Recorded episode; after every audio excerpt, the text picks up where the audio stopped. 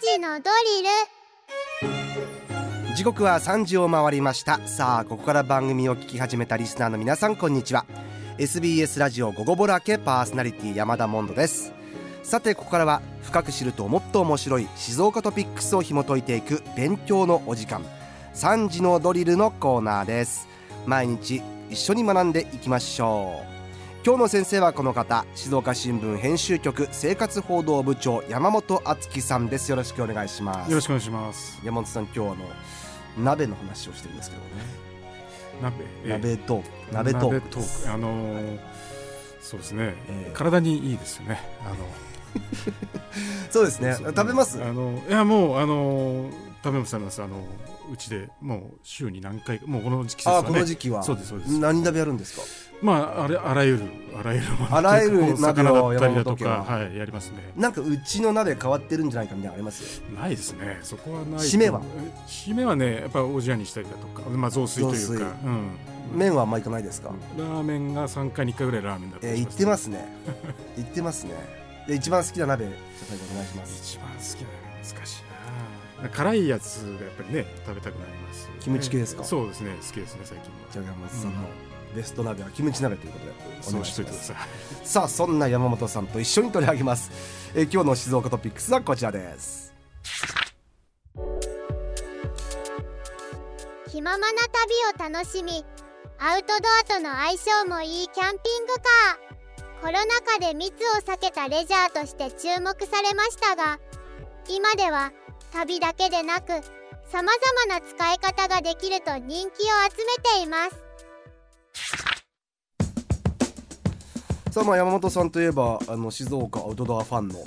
コーナーですけども、はい、今日はキャンピングカー。そうですね。あの取材をしたのは実は半年ぐらい前なんですけれども、ええ、あのたまたま静岡市内でですねあのキャンピングカーが集まって、まあ、展示あの販売会みたいな、はいはい、あ機会があってですね、ええ、あのまあ、ちょっと、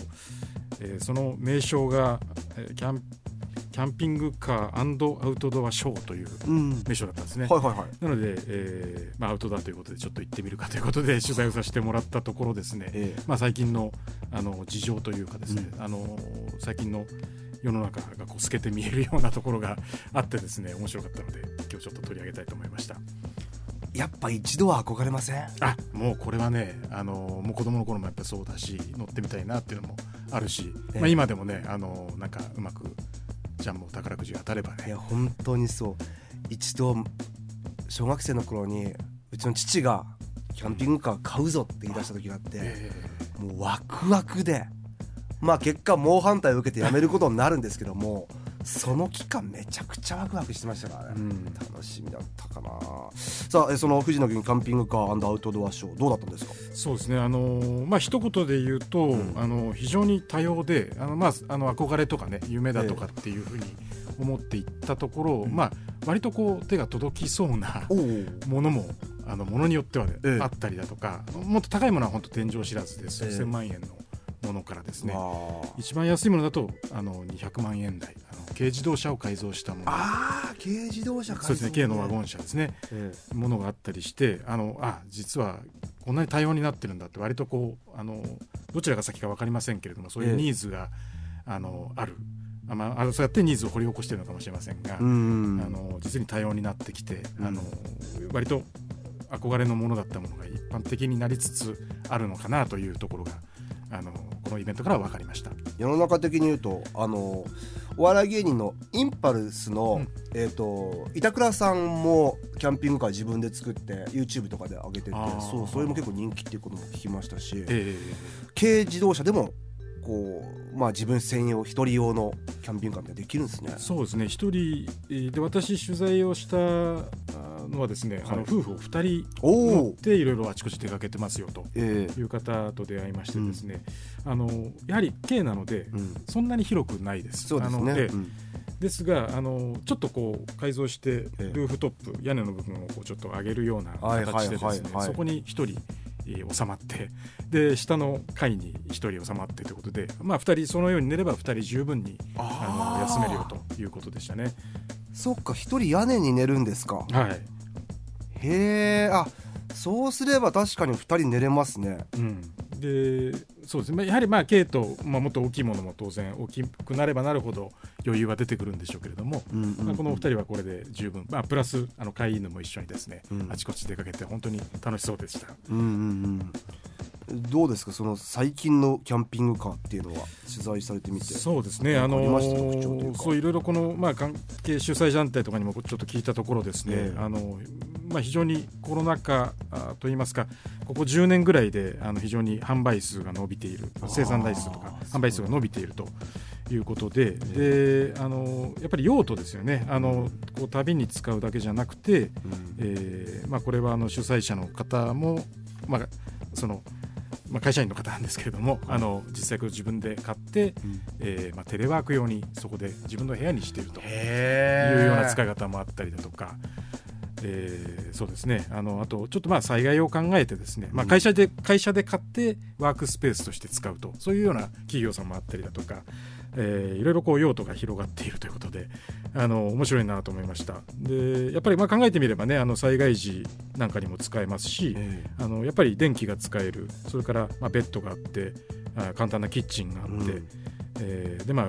ほぼまあ動く家っていうようなふうにも言われたりですね、うん。あのことであのなんていうかな。あのまあこれちょっとコロナ禍じゃなくてもですね、ええ。あのコロナ禍前からやっぱりちょっと注目は集まっていた、まあ、むしろちょっと災害の時に非常に使えるんじゃないかというとうんころで、うんうんあの販売が伸びてきているということをおっしゃってました。そうかただ単にキャンプアウトドアだけじゃなくなってきてるんですよ用途が、そうですね、うん。ああそうやって言われると僕の知り合いにあの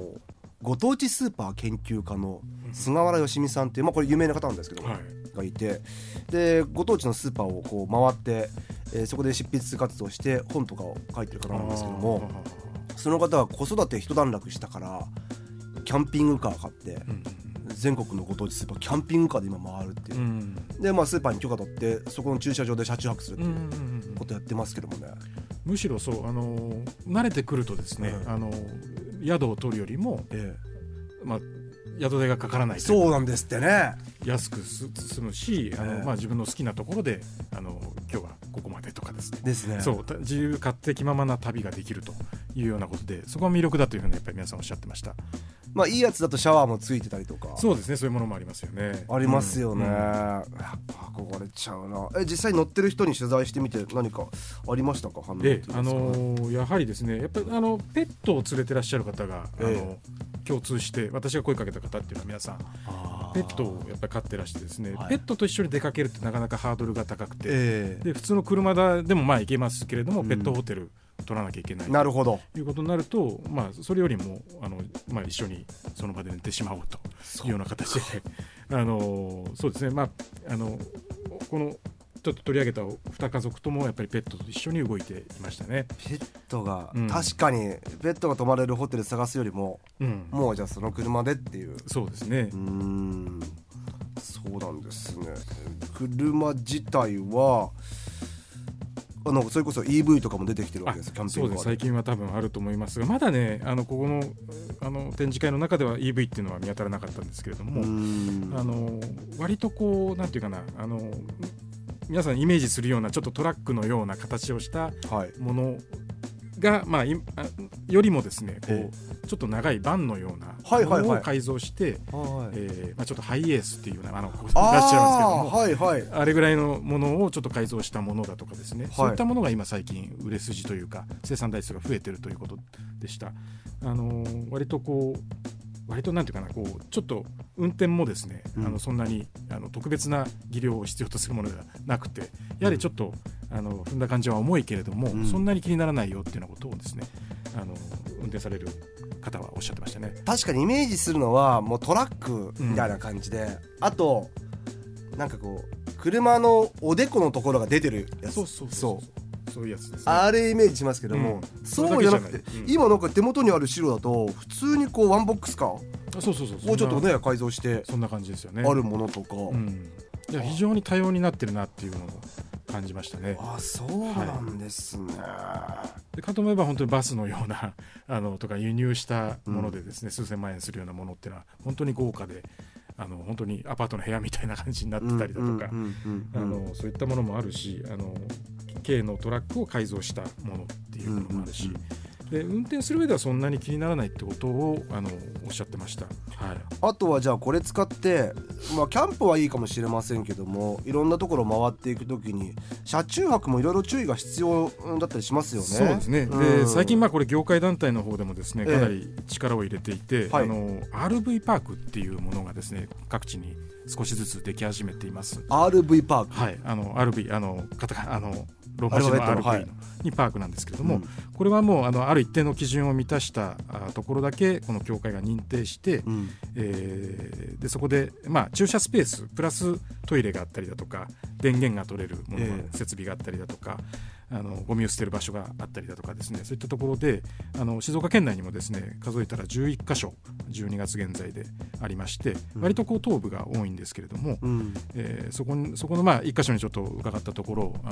もともとキャンプ場なんだけれども、ええ、あの冬場はちょっと閉場して RV パークとして運営する。それでももう予約があの、まあ、そんなに台数が何百台もあるわけではないんですけども、はいはい、1箇所あたり数台から十数台だと思うんですが、はい、あの予約がかなり埋まってですねそこに拠点にして、まあ、車で伊豆を旅したりとか。なるほどね、はい、そういった使い方を皆さんされているそうですね。一応予約はしてその駐車スペース予約していくものなんですそうですね。ええでまあ、これが逆に言うとですねこれがないと あの結構トラブルがあのあったあるようなことも聞いてですねやっぱりずっと同じところにあの例えば道の駅だとかにですね、うんうん、ずっと止まってしまうとかやはりそうすると他の方は使えなくなったりして、うん、あの迷惑をかけてしまうところもあるのでやっぱり、あの私の考えだとやっぱりこういうきちんと車中泊するにしてもですね、うん、あのきちんとしたところを確保して、まあ、そういった RV パークという、まあ、半ば公の施設があるとですね本当にいいなと思います。はい、あ確かにそうですね、うん、でも山さんやっぱこういうブームっていうのはルールを作っていくからいいですよね。そうですね。今まで何もなかったところなんですけれども、やっぱり日本ならではのね、アメリカなんかだとどこでも適当な感じでいいのかもしれませんがやっぱりあの日本だと駐車スペースっていうのはこう一つ大きなポイントになってくるんだと思いますし、まあ、キャンピングカーが増えてるということはこの整備もですねなるべく力を入れて進めていっていただけたらなと思います。確かに、まあ、これから購入考えてる方とか、ええ、購入してねこの冬とか、えー、キャンピングカーでいろいろ回ろうって方はこのやっぱ RV パークはちょっとちゃんと注目してそうですね、うん、ルール守っていってもらいたいですね。はい。さあ山本さん今日キャンピングカーを取り上げたということは？山本さんこれは？そうですね。あの、まあ、ちょっと1年間振り返ってみていろいろ取材したなという中で、ええあのまあ、これはねもう極端あの一番上のクラスですね。こう一番まあね。遠い贅沢なところもありますね、はいえー、だけどもまああの本当にあったらいいなってね本当夢ですよね。行きますか。なんかレンタルとかあるとねあいいなと思うんですが多分探せばあるんじゃないかなあるかもしれないですね、えー、いや本当すごいんです。中どうやって折りたたむとこのベッド出てくるのみたいな。そうそうそう。そういうものもありました。はい。ですよね、えー、収納もすごかったりしますし、うん、そう本当にやっぱ、ね、ちょっと次こういう展示会あったら行ってみようと思いましたね、うん、あじゃああの山本さん買った時ぜひ押してください。わかりました。お願いします。というわけで、えー、今日の先生は静岡新聞編集局生活報道部長山本敦樹さんでした。ありがとうございました。ありがとうございましたさあ今回のこの内容を聞き直すことができます。Spotify をはじめとした各配信サービスのポッドキャストにアーカイブが上がっておりますからチェックしてみてください。今日の勉強はこれでおしまい。